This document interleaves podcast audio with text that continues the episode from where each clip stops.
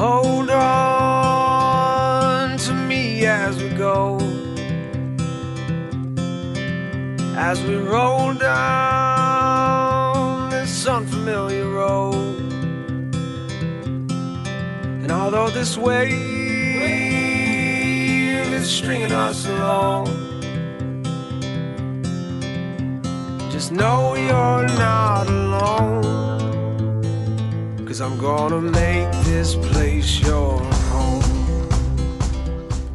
Good morning. It's time for the Kern County Real Estate Review on AM 1560, FM 977, KNZR, and streaming live on knzr.com with Kern County's most listened to realtor and the host of our show, Lori McCarty of the McCarty Group at Coldwell Banker. Consistently ranked as one of the best in the business nationwide, Lori's been selling real estate in Kern County for over three decades, during which time she successfully helped over 11,000 families meet their real estate needs. So if you're thinking of buying or selling, there's no better choice than the McCarty Group. Working with an expert makes the process easy and puts more money in your pocket. Just Google the McCarty Group, that's M double C A R T Y or call 661 665 sold. That's 661 665 7653. And she or one of her partners will be delighted to help you. Let them make you their next success story. And a good morning to you, Lori. Good morning, Adelaide. How are you doing this morning? I- I'm doing better, eh, but but I do have a question for you. Yes, sir. When does mosquito season end? Hopefully, any day now. Because even still, I keep getting bit. I'm like, it's been the longest mosquito season ever. I want know. it It's end. just because you're so sweet. Because you've got such sweet blood. oh man, that's yeah. That that's I guess because it drives me crazy. I'm sorry. Uh, well, thank you. So hopefully soon. And how's your weekend going so far? Well, my weekend has been busy, you know, with children being back in school and most people done vacationing for the summer. Mm.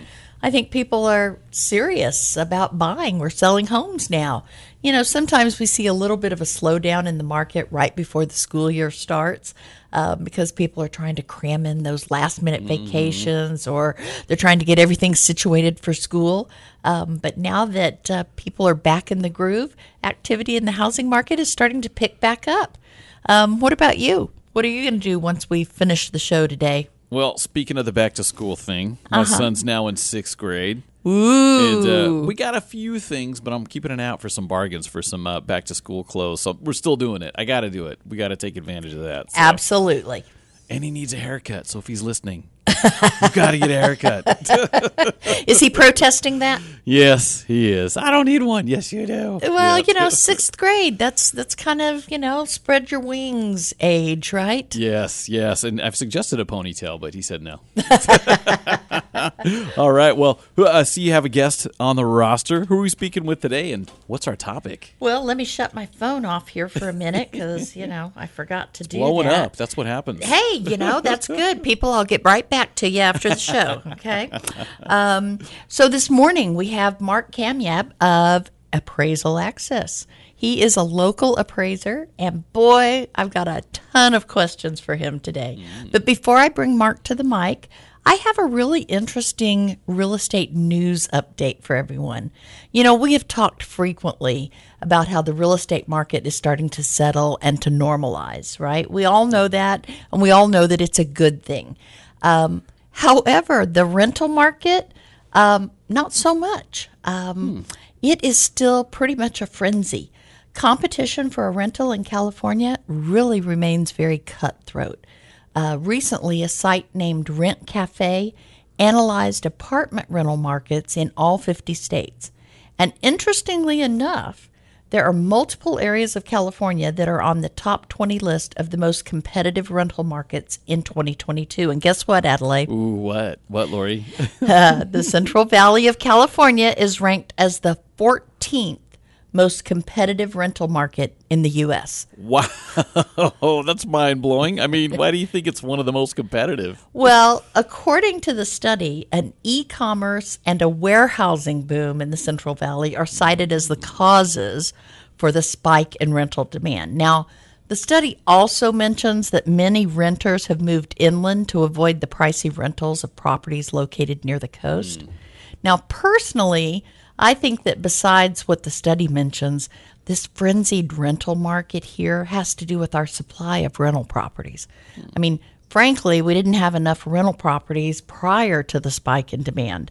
And when you combine the increased demand with an already really low supply of rentals, eh, I think it's a recipe for a feeding frenzy or heyday for landlords, right? Ah, so what you're telling me is that now is a good time to invest in rentals in our area? Well, absolutely. All you have to do is ask anyone that you know who's a landlord how their pocketbook is faring currently, and I think they'll say, absolutely, it's a fantastic time to be owning investment property. So if you have the ability to purchase an investment property and rent it out, or this is an area of wealth building that you'd like to explore, give my team or your favorite realtor a call. well, if I had won the lottery a few weeks ago, I would have bought up a bunch of rental properties. And I know Yes. exactly who could have helped you. That would have been a really smart use of that money.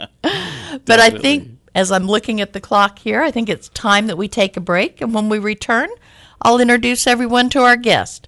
Be sure and stay tuned because I think um, you'll love what all we have to talk about Nice, today. Exciting. Um, you're listening to the Kern County Real Estate Review with Lori McCarty of the McCarty Group at Coldwell Banker Preferred Realtors here on 1560 AM, 97.7 FM, KNZR, and streaming live on knzr.com. And to reach Lori, you can call her or her team anytime at 661 665 SOLD. That's 661 665 7653. Or you can go to her website at themccartygroup.com, where you can tour all the properties available in Kern County from the comfort of your couch. Request an in person tour, find out the value of your home, and see the McCarty Group's success stories. Ranked number 10 in North America for Coldwell Banker last year and the only Kern County realtor to be listed in the Wall Street Journal's top 100 agents for 2021, she is truly an expert in her field. Her desire, as well as that of her team, is to not only achieve their clients' goals, but to exceed their expectations. So let them do just that. And we'll be right back with the Kern County Real Estate Review here on KNZR.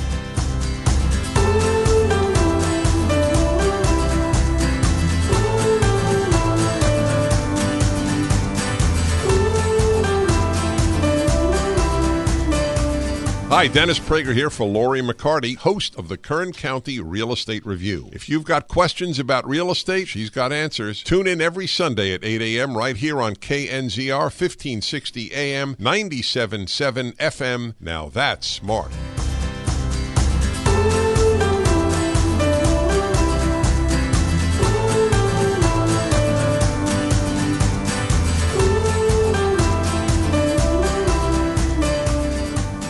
We're back this morning with Lori McCarty of the McCarty Group on the Kern County Real Estate Review here on 1560 AM, 97.7 FM, KNZR, and streaming live on knzr.com. And Lori, before we jump into our topic today, we had a listener ask a question.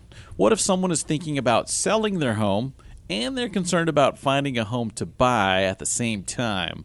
Is there a way they can sell and buy at the same time, or will they need to rent a home between the sale of their current home and the purchase of their new home? You know, Adelaide, that's a real concern that a lot of our sellers communicate to us. You know, if you're in that situation, rest assured, it is totally possible to sell your home and purchase a new home all at the same time. You know, usually uh, there's no need to rent or to move in with family between these two transactions. With a skilled and experienced realtor and a little negotiation, you can do it all at once. Oh, that's great because I want to avoid both of those renting and moving in with family. I can't say that I blame you. I mean, I love my parents, but yeah. well, how can you help make this happen then? Well, so in our industry, we call this concurrent closings. So that is when we have um, a common escrow situation where a client is conducting two real estate deals and wants them to both close on the same day. Most commonly, clients request a concurrent closing uh, for the situation that we just discussed, right? Where they're selling one home and they want to buy a new home and they need the proceeds from the one that they're selling in order to buy the new home. Um, and this would allow them to sell their current home, and move right into the next one. Okay, well, that sounds simple enough. Well, I might have made it sound simple in reality, um, but I don't really want to give the impression that it's a breeze or a walk in the park because, frankly, it's not. Uh, it's certainly very doable, and at the McCarty Group, we feel confident in our ability to execute this because we've done it hundreds of times. Uh, but the reality is that concurrent closings require an experienced and a dedicated agent managing the transaction. I mean, effectively, what we're doing is coordinating the simultaneous closing of what could be two complicated transactions, each with their own important details, timelines, and personalities, into what appears to be one seamless single transaction where both homes close at the same time. Quite simply, to make all of this happen with a minimal amount of stress on your part, you're going to need an agent that knows what they're doing. Someone that's used to thinking out of the box and finding creative solutions to make things happen. An agent that's going to work tirelessly for you, and in many ways, who's going to try to move heaven and earth so that those stars align just right so that you can move right out of one home and into the next one. So just remember, it is possible with the help of an expert. Mm, okay, well, that's great news. And of course, we know where they can find an expert, right? Absolutely. you know, we'd be delighted to help them because we have years of experience and hundreds of transactions making this happen. Or they can call their own favorite experienced realtors. Now, without further ado, I'm honored and excited to introduce our de- guest today, Mark Kamyab of Appraisal Access. So, good morning, Mark. Good morning, Lori. Thank you for having me. Oh, absolutely. So, help our listeners get to know you a little bit better.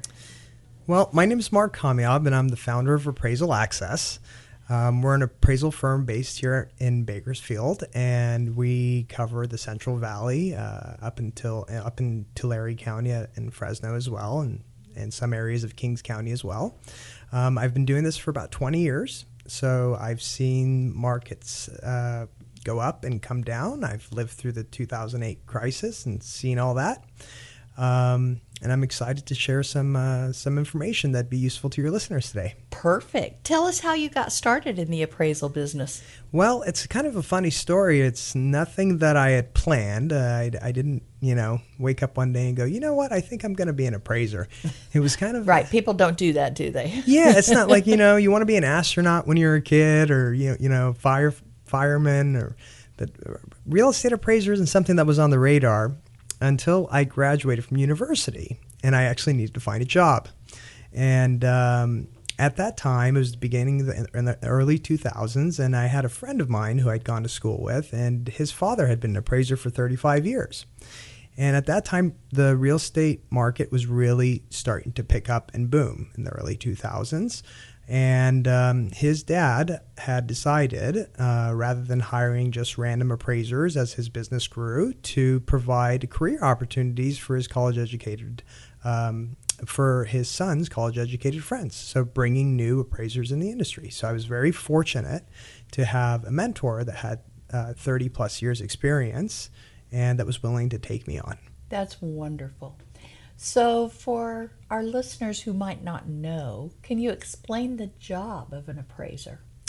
Yes. So, um, a real estate appraiser's job um, or responsibility really involves providing an opinion of market value mm-hmm. um, to a lender um, when we're discussing real estate transactions such as purchases or refinances is providing an opinion of market value to the lender um, so that that lender can use that opinion of market value to determine the amount of collateral that they have to, to use against lending money out to that borrower. So they want to know basically worst case scenario if they get stuck with the home what are they what is the value of that home okay um, and that would be the value of that home as of the date you do the appraisal. Yes. So, I mean, uh, you know, we can't read into the future. We can, we can, there's obviously data that comes in that gives us an idea of what the future is going to look like. But yes, they want to know as of the date of um, the inspection of that property, uh, and the condition that property is in, what is that home worth? Okay, perfect. And so, to become an appraiser, um, are there is there any sort of certification or training or licensing that is required? Yeah, so there is, and it, and it's pretty stringent actually. Um, it's been pretty stringent. Uh, just to give you a little bit of background, before I believe like the mid 80s, there was no licensing requirement at all to become an appraiser. You can just literally put up a sign in front of a. You just wake up one morning and decide, I want to be an appraiser. Hey, I'm a real estate appraiser. and so uh, it's evolved a lot since then. And um, it's been a, been a lot of ups and downs uh, since the mid 80s in, in real estate, just like any other market cycles. Um, and throughout each market cycle, uh, there's been more uh, guidelines and regulations to ensure public trust and that that uh, appraisers are uh, credible and reliable and um, that they're doing their job appropriately and with integrity. Okay, perfect. So before we get too far into our discussion today, um, let's let's define a few terms that I'm I'm sure we'll talk about frequently throughout our discussion. Um, that way, we make sure that everyone is on the same page. I heard you make this distinction recently at a um, seminar you were giving, and that is can you explain to our listeners the difference between what a property may be worth and what its value may be? Yes. So, um, worth and value sometimes get uh, conflated and, and almost used interchangeably. Mm-hmm. Um, but they're actually two different concepts, really. Because what a home may be worth to you um, may not be what a home may be worth to a different buyer. Right. Um, there might be certain features of that home to you that you've always dreamed of. That you know, there's already certain upgrades and remodeling that was done, which you don't have to do. So for you, it's worth a certain amount to have all those benefits and all those things already done for you. Mm-hmm. Um, there may be another buyer that doesn't necessarily like the remodeling or upgrades to that home, and so what that home is worth to that buyer may differ. Um, we saw that a lot in the increasing market, the rapidly increasing market through COVID, where people, what a home was worth to a buyer, um, often exceeded the listing price mm-hmm. of, of what that home was. So we saw a lot of homes going above asking uh, with multiple offers. Um, some of that had to do with the, the lack of inventory. Right. But also, um, the other aspect of it was what that home was worth to that particular buyer and whether they were willing to pay X amount over the asking price to ensure that they were the uh, buyer that was going to get their offer accepted. Right. And so that's worth. Um, in terms of market value, uh, which is which is the opinion that we provide in, a, in an appraisal report, market value is is different. Market value is uh, more un, unbiased, really, and it's based on data. It's based on actual sales that have closed. Okay, so okay. that's what helps inform and and put together an opinion of market value is actual evidence that you put forth in your appraisal report that then goes to the lender mm-hmm. um, and gets scrutinized and make sure that hey the sales that you selected are appropriate and to the lender, they look at that sales data as proof uh, that the opinion you've come up with is based in reality. Okay. Right? So, market value often actually is backward looking because we're looking in the past for closed sales. Right. It's not always indicative of what's happening now or what's going to be happening in a month or two from now. Um, mm-hmm. Um, but uh, that is the best information that a bank can rely on to make a lending decision. And I have often said to my clients that uh, unfortunately, um, appraisals are historical data. It's what happened yesterday, last week, last month. Whereas many times in a forward moving market, what we're seeing in terms of activity is actually what's happening today, what's happening right now. And unfortunately, um, the market just doesn't, an appraisal can't take that into consideration um, until that buyer that the home was worth $10,000 more than the last home that it sold for until that buyer closes on that new home and that becomes the new comparable that you as the appraiser can use as a value correct That- that's right. And actually, you brought up a really good point and something that I, I don't know if, if many uh, people are aware of, even realtors. Um, but per guidelines for conventional lending and even FHA, um, an appraiser is capped by how much they can the opinion of market value they provide cannot exceed the highest closed sale in that neighborhood again remember it's evidence based right? Right. so if nothing is sold for 550 in a neighborhood right Mm-hmm.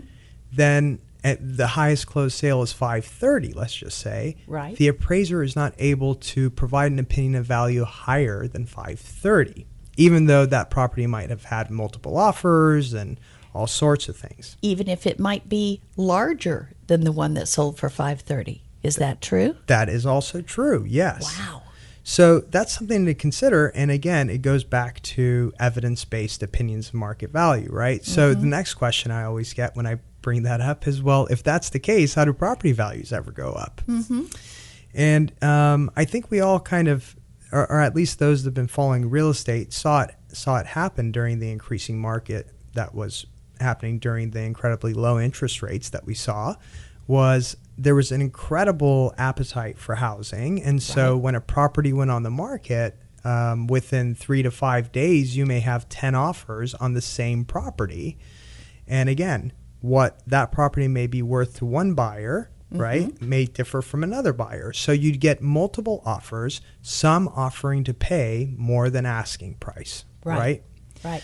So in that scenario, a seasoned realtor uh, will select the strongest offer, not necessarily always the highest offer, but the strongest offer. right And um, agents were very quick uh, to pick up on the fact that hey, we are limited in what we are able to, how high we are able to appraise a property. So there were um, uh, a common common terms of the contract were buyers willing to pay X amount over appraised value, not to exceed the purchase price. Right. Or they were willing to pay the purchase price regardless of what it appraised for. And that's exactly right. So let's say the highest sale was 530, but that borrower was going to pay 550 regardless of the purchase price. Well, once that sale closes, that's evidence that we can use and sales data that we can use to now justify the fact that hey, this market is actually increasing and the new bar the top end of the of the range that we're able to appraise a property is now 550 and not 530. That's fantastic. So, what are you seeing? You know, I know you don't have a crystal ball, just like I always say, I don't have a crystal ball either. But what are you seeing on the horizon that might um, be impacting um, where values you see they might be headed in the future? Well, that's a very good question, and um, I, I certainly have my opinion of it. But in order to, I think, fully get into that, I'd like to take a couple steps back and go back into March and April. Okay. um, and what we saw happening in March and April. What we saw happening in March and April is there was still relatively low inventory and and a massive amount of demand for housing, and what that turned into was a frenzy of people not wanting to miss out on interest rates prior to them going up, and um, so that resulted in in properties selling very quickly and a large amount of appreciation over a very short period of time. As interest rates increased, we saw that buying power decreased. So the same buyer that would have qualified for a $400,000 home may now only qualify for a $320,000 home. Well, all this had an impact and resulted in some softening of those increasing property values. And in certain price points, at certain price points, um, mostly above 450,000, we saw that m- most impactful. Okay. Um, most properties priced 450 and below were still getting a lot of interest and activity, and those above were where we're seeing the activity slow down. Um, as interest rates peaked in June, um, what you also started to, to see and hear is a lot of negative sentiment. Anytime you turn on the TV, there was talk about recession and and inflation and uh, just a bunch of negativity coming out, and all of that feeds into people's psyche, right? Because perception is reality. right? perception is reality. So, um, a lot of people that lived through 2008 and, and the financial crisis that followed, right, are mm-hmm. now thinking to themselves, wait a minute, is this the right time to buy a house?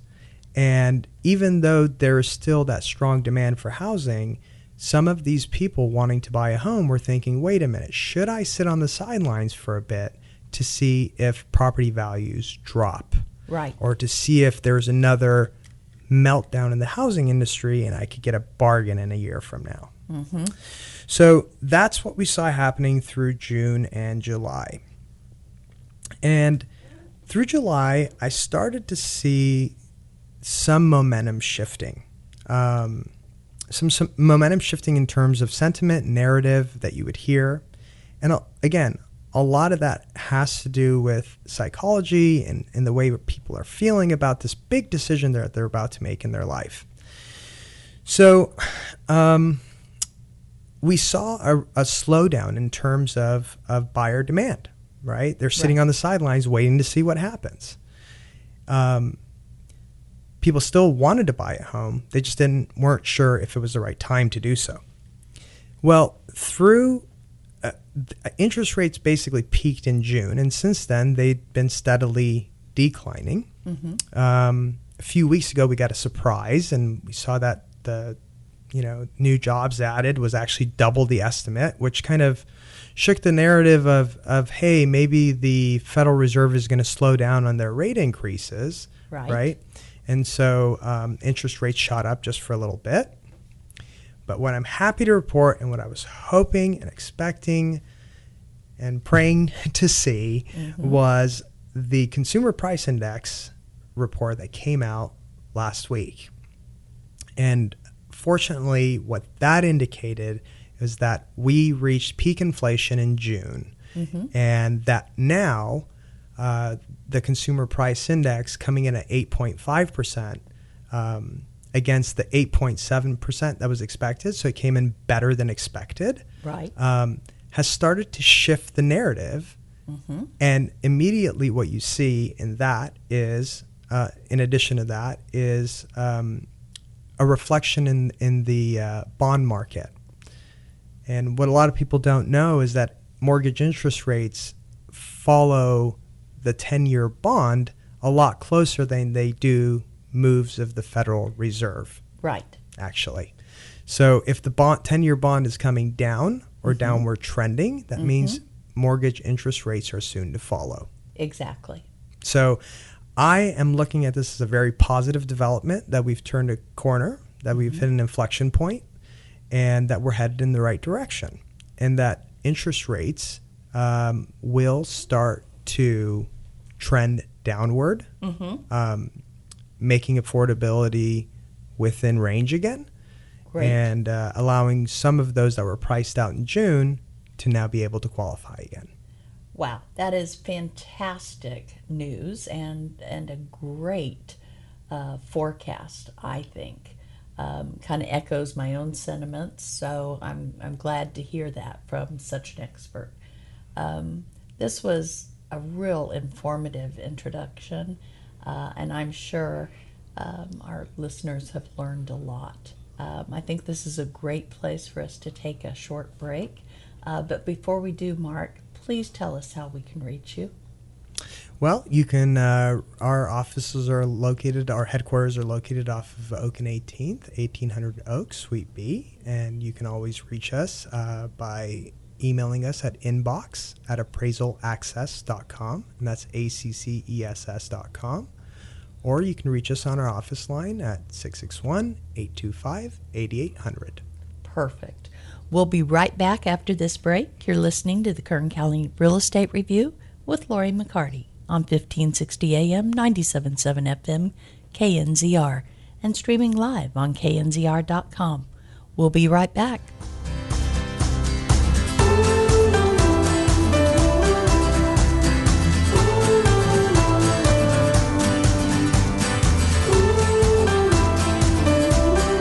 You confused about real estate? Sean Hannity here, and I can tell you as an active real estate investor, well, just like the stock market, it can go up one day and down the next. Home values and sales, they fluctuate on a dime. Now, even though I bought and sold homes for years all across this great country, one thing I will always do is partner with a sharp real estate agent that truly studies local and national market trends, that knows the real value of homes, and most importantly, knows how to generate demand regardless of the market. And the good news is you have a truly amazing agent right in your backyard. I'm talking about Lori McCarty of Coldwell Banker. She has an amazing team working for her that doesn't miss a single detail. Her system is so bulletproof, well, she can create demand for your home at a deadline that you agree to, or she will buy it herself. Now, real estate doesn't have to be frustrating or scary. Call Lori McCarty today at 665 Sold. That's 665 Sold. Online, the McCartyGroup.com. That's the McCartyGroup.com. Go there and you can start packing.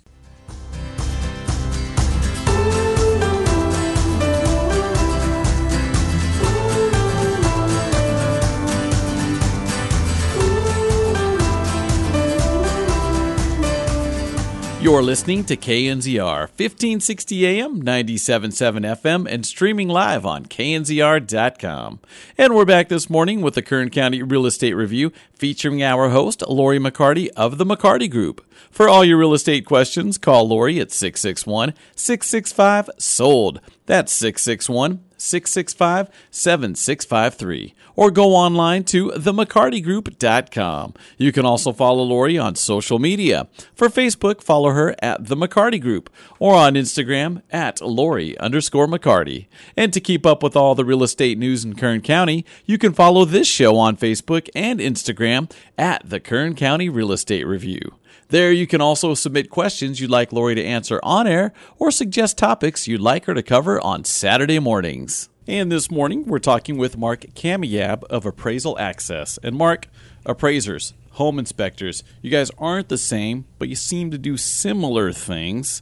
Like I've heard of inspectors calling for repairs and appraisers calling for repairs. I mean, how are inspectors and appraisers different? Well, that's a really good question and, uh, and a good place for me to create the distinction. So, a home appraiser, again, the primary role of the home appraiser is to provide an opinion of market value for a lender to make a lending decision. Um, and the primary role of a home inspector is to do a thorough inspection of the home that the person is purchasing, um, to note any deficiencies or, or infestations or you know things of concern that might create a burden for that buyer down the road. So, a home inspection is actually a lot more in depth. They'll get up on the roof, they'll go inside the attic, they'll, you know, do a whole bunch of things that is not really in the scope of work or in the wheelhouse of an appraiser. Um, so, while a home inspector may recommend repairs, um, I, am not sure if they require them. Um, an underwriter may require them based on the report they get from a home inspector, but basically, a home inspector tells the buyer, hey, here's what you're buying, and this is what condition it's in, right? Mm. Um, the appraiser, on the other hand, um, although the, we do do an inspection of the home, what we're actually doing is we're more there to verify that what is on public records is actually what is being sold. So if on public records, you see a 2,000 square foot home with four bedrooms and three bathrooms. Um, we're going out there, we're measuring the property, we're walking through and taking notes in terms of the condition of the property, has it had any upgrades, remodeling, that sort of thing. And we also want to verify that the, what's what's on public records, what the assessor has on record for that property, is in line with what we gathered the information that we gathered at the time of inspection. So, for example, If I go to that same house, it's supposed to be 2,000 square feet and four bedrooms and three baths, and I find that it's 2,700 square feet and it's got five bedrooms and three and a half bathrooms, the lender's going to want to know wait a minute, what's going on here? Please explain that discrepancy. So that's part of part of the inspection that we do and the measurements that we do at the time of the appraisals to just make sure that what a homeowner thinks they're buying is actually what they are buying. Um, and the other thing is, we go and we look to verify uh, upgrades, remodeling, updates done to the home, the overall condition. Does it back to a freeway? Does it or highway? Does it back to a busy road? These types of things that would impact the marketability of that home. Um, a home inspector would not be doing that. A home inspector is solely focused on the condition and attributes of that, that home itself. Does that make sense? That does. Thank you for clearing that up too. and uh, the That's other a great question, Adelaide. You'd, you'd be shocked at the number of clients I've had that really haven't understood the difference between the home inspector and the appraiser. yes, yes, because you think about it, and you're like, wait, what's the difference? Yeah. Because you got to pay for both. I'm going to save my other question for a little bit later, though. Well, no, you're welcome. Go ahead. Okay, well, it, it, the last segment, Mark, you mentioned something about people were uh, sitting on the sidelines to purchase, thinking like, you know, will I get a deal in a year? We were talking about that a little bit, looking at you know the mortgage rates and everything too. I just want to know, can't because there are people that they they don't know. They're like, okay, if I wait a little bit, the prices are going to drop.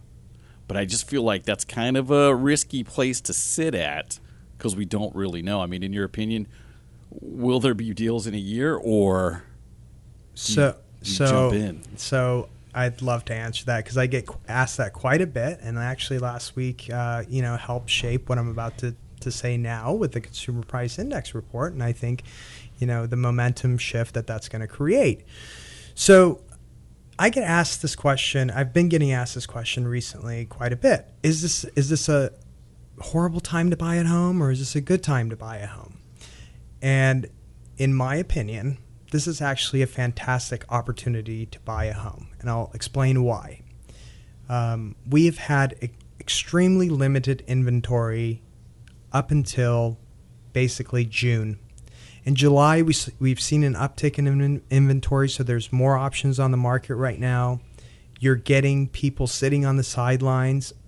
So some of these properties are are available actually to give you a chance to find them uh, before they sell in three days, and that's a healthy thing. And the other thing is, so while you have a lot more options to choose from, you also have, again, because there's going to be those those buyers with reservations or hesitations, um, you know, and I understand that because of, of what we went through to, through 2008, and maybe we can get into why I think that's different. Um, there's opportunity for you to find a great home, one that you love, and not have to be bidding against five or six other people, right? And because of the, I, I- I don't, I think we're at a at a pivotal point where we're just transitioning into these lower interest rates. I think that it's given buyers more um, more opportunity to negotiate and potentially ask the seller for some help with closing costs or or other items that three months ago the seller would say no way. Yeah. It just The seller would have laughed at you three months ago. absolutely. I, I think you're a hundred percent right um, with that assessment. I really do. Um, so when you, you know, when you talk about 2008, um, I am constantly saying this is not like 2008. This will not be like 2008. So from an appraiser's standpoint, um, tell us how you see this market compared to 2008. Um, do you see it as similar? Do you see it as different? I see it as completely different. The fundamentals are completely different. The regulations that have been put in place since 2008 have created a much more healthy environment um, for mortgages and people that own homes. Um, Pre 2008, people were getting loans based with ze- with zero percent down, hundred percent financing, based on no like paycheck or stub or anything. You could come in and say, "Hey, I make two hundred thousand dollars a year," and that lender would write it down. You'd get a slightly higher interest rate, but they'd still give you that loan. So what that created was a lot of speculation. There was people buying a bunch of properties, you know, wanting to jump on the bandwagon, the fear of missing out, and all that. So what you had was a bunch of uh, homeowners that actually weren't qualified to own those homes because they weren't making enough money to cover the mortgage. Right. And so there was a lot of toxic debt, and there was a lot of predatory lending back in those days. Uh, lo- a lot of that has been eliminated through the regulations that are in place now and the disclosures that are required at the beginning of the loan transaction. Right. Um, so a buyer is aware of the fees and all that, and so they're not surprised, you know, by, by a fee that was slipped in there at the end. So I think we're in a much much healthier market, and that was driven by real demand, not specul n- and not speculation. So I think because of that, um, you're not going to see the bottom drop out. There, I, I don't anticipate there being a 20, 30% drop. I mean, that to me was the result of just horrible policy pre 2008. And uh, as we know now, and you're even seeing it reflected in the rental rental markets, there's a huge demand for housing. Huge demand. It's a real shortage, um, whether it is to purchase or to rent. Um, there is a true shortage of, of housing. That- correct? That's right. And so, you know, what I was saying is like, hey, this is actually a great opportunity for you to find the home you love. And if you want to give yourself a little bit of an insurance policy, find a home that you're comfortable living in for the next five to seven years. And let's say property values do take a dip of 10% or whatever. I do not think they were, they're going to exceed that. Um, but let's say they do 10, 15%, something like that. Within five to seven years, you're going to be right back, if not ahead of the game. You know, the worst case scenario is you sit on the sidelines, okay, and go, I'm just going to sit there and wait for the house prices to drop. And then in three years, you're looking back and go, gosh, I should have bought three years ago. Right, because instead of dropping, they've gone up your average of 4 to 5% per year. And now, instead of it going down 10 to 15% over that time period, you're up 15%. And so you've had a 30% loss effectively. That's right. And while interest rates right now are, you know, in the 5s um, I strongly believe that, you know, once we get through this period of uncertainty in the economy, that interest rates will live between 4 and 5%, which is where they really lived since mm-hmm. 2008. Mm-hmm. And I think that is that is like the sweet spot to to basically support the market and the prices that that have followed, right? Right. I think if you get into, you know, I, I've heard predictions, hey, we're going to get interest rates of 8%, 9%. And I think that is ah, incredibly unlikely because it would destroy so much wealth in this country. I just don't see it happening. Well, and it's hard for us. You know, we've become such a fast paced, fast moving society. It's really hard for us to stop and look back just four short years ago and realize that in 2018, interest rates were 6%. That's right. It seems like that was a lifetime ago, but it was just four short years ago. That's right. And so even if the interest rates seem on the higher end of what you wanted, mm-hmm. understand that COVID and those interest rates were an anomaly. They were. And I don't believe that we'll be going there again. I don't okay? either. So know that if you're getting an, an interest rate in the mid fives, low sixes, something like that, that you will have an opportunity, just historically speaking, you will have an opportunity to refinance that mm-hmm. once the economy normalizes again and the interest rates go back to where I believe is the proper support for where we're at today. That makes complete sense, Mark. We we tell buyers all the time, let's focus on finding your forever home because this is not your forever loan. That's right. Exactly. Right? Exactly. Yeah. And so think about those people that bought in 2018 at 6%, right? Mm-hmm. They didn't know that interest rates were going to drop to 2 point whatever they did, Right. 2.5 and Right. they they bought early. They benefited from that huge run in appreciated appreciation in the value, and then they were able to refinance and now lower their mortgage to a very, very you know, Mm-hmm. Very much attractive rate. exactly. Yeah. So when we look at um, uh, an appraisal being done on our home, um, is there anything as a homeowner that um, you could give us as advice uh, that that we might want to do to prepare for that appraisal, whether it's for a purchase appraisal or a refinance appraisal? Yes. So I'm going to just give you like the most common things that most lenders require, and this will just kind of take one little hiccup out of the whole process. Okay. Okay. And it's a very simple fix. Um, there's a couple pieces of California legislation that that relate to um, um homes in California, and one is smoke detectors, carbon monoxide detectors, and your water heater being double strapped because we have seismic activity here in California. Those are those are health and safety features, and although they have nothing to do with the value of a property, almost every lender asks the appraiser to comment on the presence or absence of smoke detectors and one carbon monoxide detector outside the sleeping quarters or bedrooms of, of the home. Okay? So that's the requirement for that. Smoke detectors in each bedroom, one in the hallway outside the, the bedrooms, one carbon monoxide detector outside the hall, in the be- in the hallway outside the bedrooms, and uh, a smoke detector in the common areas. So that's a simple thing to keep in mind, and then just ensure that your water heater is double strapped. Okay, easy enough. Yeah. All right.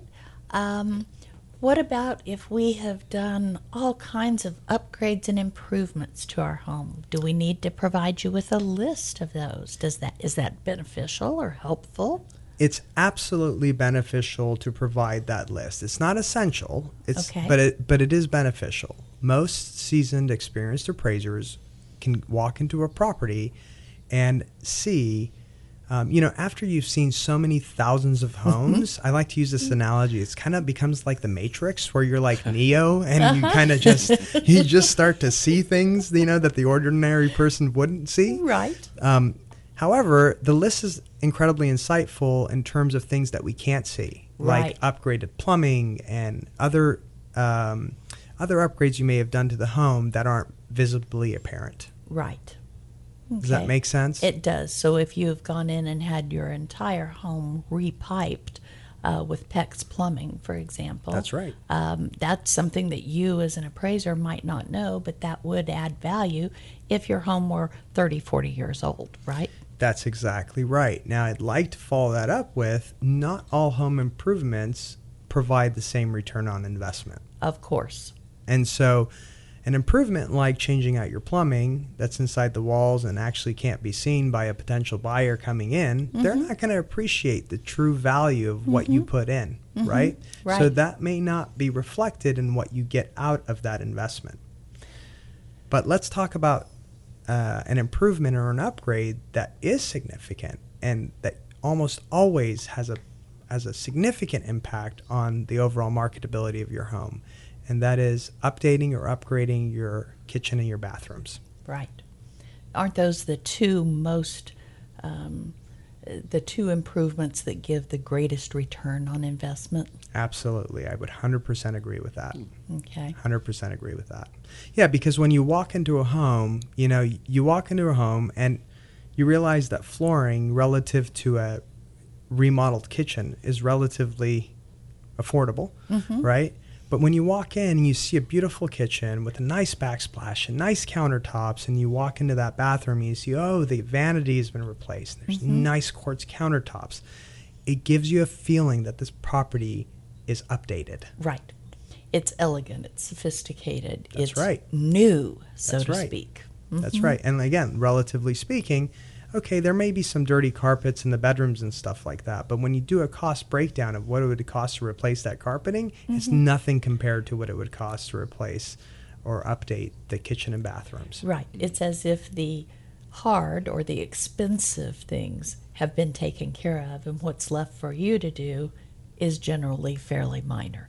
I, I also liken it to the fact that if you have a 30 year old home and the heating and cooling has been updated or the roof has been updated. Again, it's it's those non-sexy items, right? but those things that that typically cost a lot that have been taken care of, um, and so you, as the incoming homeowner, don't have those issues you have to worry about. That's right. That's right. Exactly.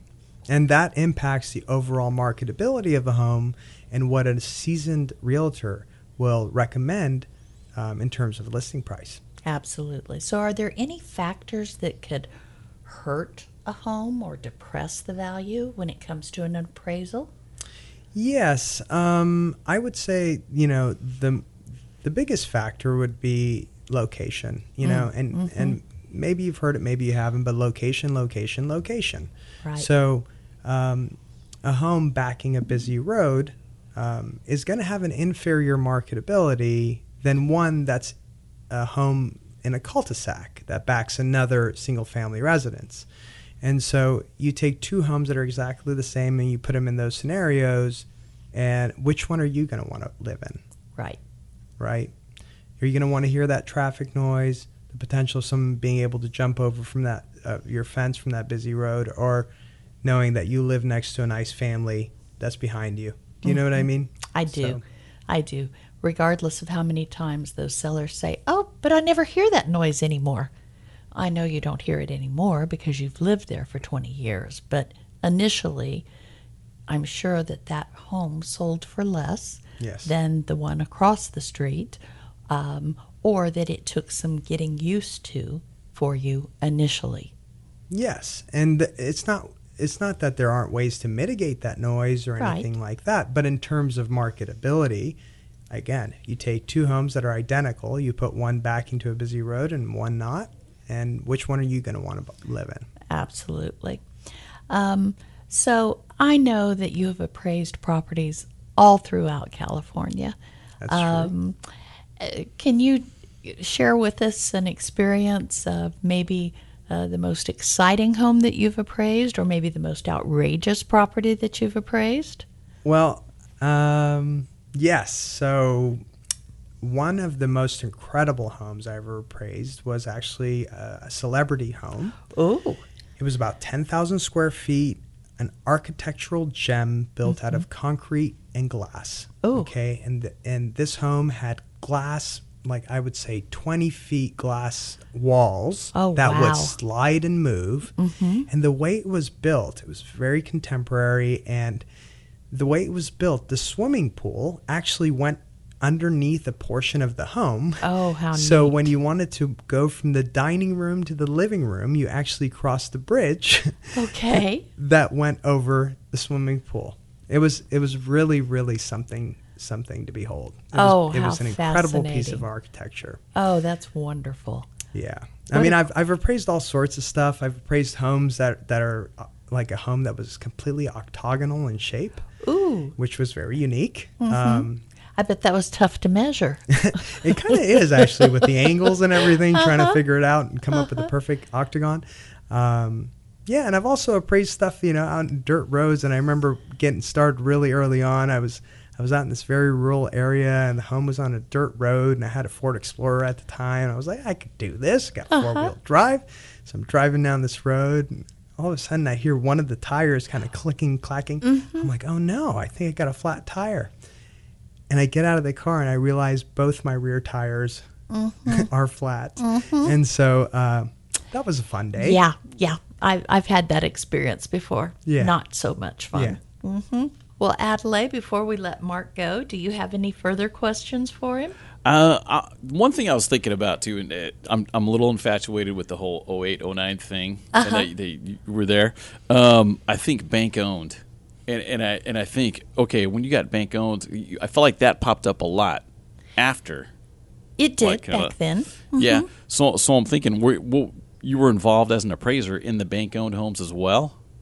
Yes, so we did see a lot of bank-owned homes, and again, a, a lot of the reason why the you know l- bank is concerned about market value and not what a home is worth to a certain buyer is because they want to know worst case scenario, what am I stuck with? How how, how much can we offload if we have to repossess this home, right?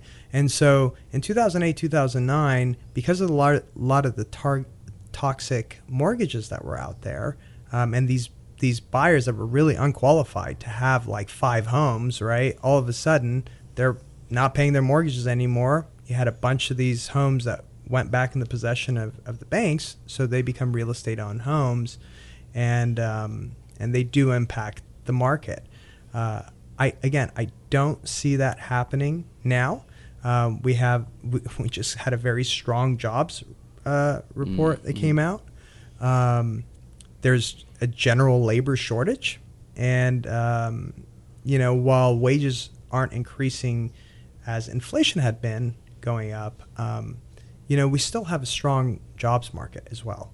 So I don't anticipate people not being able to make their mortgages because they're being these mortgages are being vetted very mm. strongly.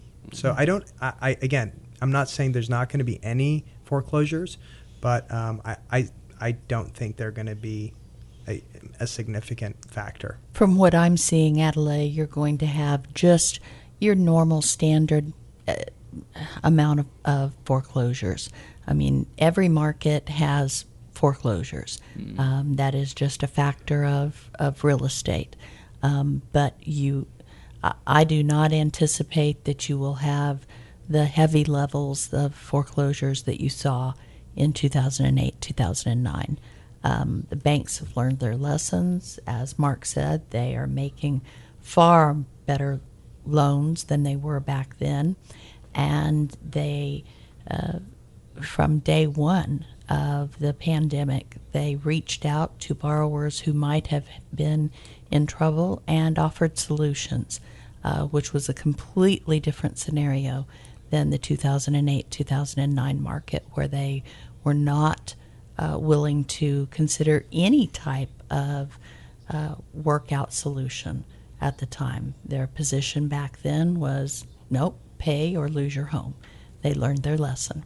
So um, and the latest stat that I saw was that those borrowers who opted for some type of forbearance in the pandemic, um, 89% of them were out of forbearance, uh, and uh, leaving only 11% that still had some type of workout plan to uh, obtain.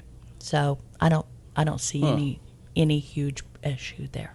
That's a good thing. Yeah, it's a very yeah. good thing. Thank you. Well, thank you, Mark, for taking time out of your day today to be with us this morning. We really appreciate it. Well, thank you, you have, for having me. Absolutely. You have given us a wealth of information. Um, and before we let you go, please tell us one more time how we can reach you. Uh, you can always find us at 1800 Oak Street Bakersfield, 93301. Um, you can email us at inbox at appraisalaccess.com. That's A C C E S S.com. And you can reach us at 661 825 8800. Perfect. As always, a heartfelt thanks to each and every one of you for tuning in today and for tuning in every week. Today we've connected you with Mark Kamyab at Appraisal Access, and hopefully we've helped you understand this appraisal process a little bit better. I know I've learned a lot of things today, um, and I know Adelaide and I both look forward to visiting with you again next Saturday at 11 a.m. Remember, if there are details of today's topic that you'd like to revisit, or if you know someone who would enjoy this information and couldn't tune in this hour, you can catch our encore presentation on Sunday morning at 8 a.m here on KNZR just before Sean Hannity. Or if that doesn't work, you can hear this and previous shows wherever you get your podcasts. Just search Kern County Real Estate Review and listen to your heart's content. Last but certainly not least, you can hear replays on our website at themccartygroup.com. This is Lori McCarty with the McCarty Group of Coldwell Banker Preferred Realtors and your host of the Kern County Real Estate Review. Wishing you and yours a blessed day and a fantastic week ahead. You're listening to 1560 AM, 97.7 FM, KNZR, and streaming live on knzr.com. We'll be back next week.